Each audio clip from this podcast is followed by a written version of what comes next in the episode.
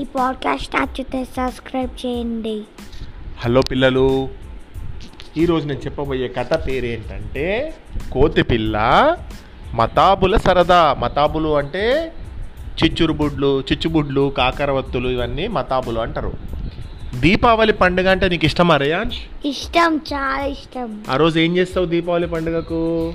చిచ్చుబొట్లు మతాబులు కాలుస్తా. Oh okay.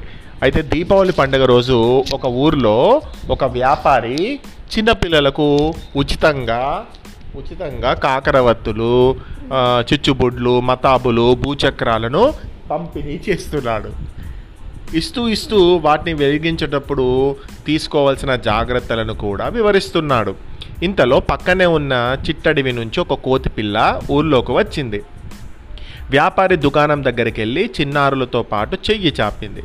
కోతి పిల్లను చూసి ముచ్చటపడిన వ్యాపారి ఒక కాకర పువ్వొత్తిని దాని చేతిలో పెట్టాడు.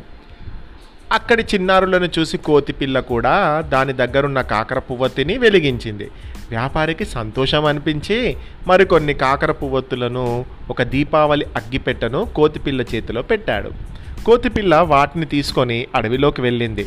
కాకర పువ్వొత్తులను ఇతర జంతువులకు పంచిపెట్టింది. ఈరోజు దీపావళి. సాయంత్రం అంతా కలిసి వాటిని వెలిగిద్దామని చెప్పింది. ఒక కాకర పువ్వొత్తి తీసుకొని ఎలా వెలిగించాలో చూపించింది. నువ్వు వీటిని దొంగలించి తీసుకురాలేదు కదా? కోపంగా అడిగింది తల్లి కోతి. ఓ వ్యాపారి చిన్నపిల్లలకు ఉచితంగా ఇస్తున్నాడు. నేను కూడా అడిగితే కొన్ని ఇచ్చాడమ్మా. కావాలంటే నువ్వు వచ్చి చూడు అంది కోతిపిల్ల సరే అలా అయితే నీ మిత్రులను తీసుకొని వెళ్ళు. వ్యాపారి ఇచ్చినవి తీసుకురండి. సరేనా? అని చెప్పి కోతి పిల్లను పంపించింది తల్లి కోతి. కోతిపిల్ల తన మిత్రులతో కలిసి వ్యాపారి దుకాణం వద్దకు మళ్ళీ వెళ్ళింది. ఆ పిల్లల గుంపు ఆ పిల్లల గుంపును చూసిన వ్యాపారి బోలెడు మతాబులు కాకర పువ్వొత్తులు దీపావళి అగ్గిపెట్టెలు ఇచ్చాడు. కోతి పిల్లల గుంపు అంతా మళ్ళీ ఆ షాప్కి వెళ్ళాయి.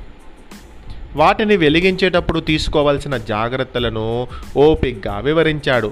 ఈ సందడిలో కోతిపిల్ల ఒక దీపావళి బాంబును దొంగతనంగా తీసుకుంది. సాయంత్రం ఊళ్ళో దీపావళి సందడి ప్రారంభం కాగానే అడవిలోని కోతిపిల్లలు తమ దగ్గర ఉన్న బాణసంచాను వెలిగించి సంతోషపడ్డాయి. సరిగ్గా అదే సమయంలో కోతిపిల్ల కొంచెం పక్కకు వెళ్ళి తాను దొంగలించిన బాంబును చేతిలో పట్టుకునే వెలిగించింది. ఢామని పెద్ద శబ్దం చేసుకుంటూ అది పేలడంతో దాని చేతికి గాయమైంది.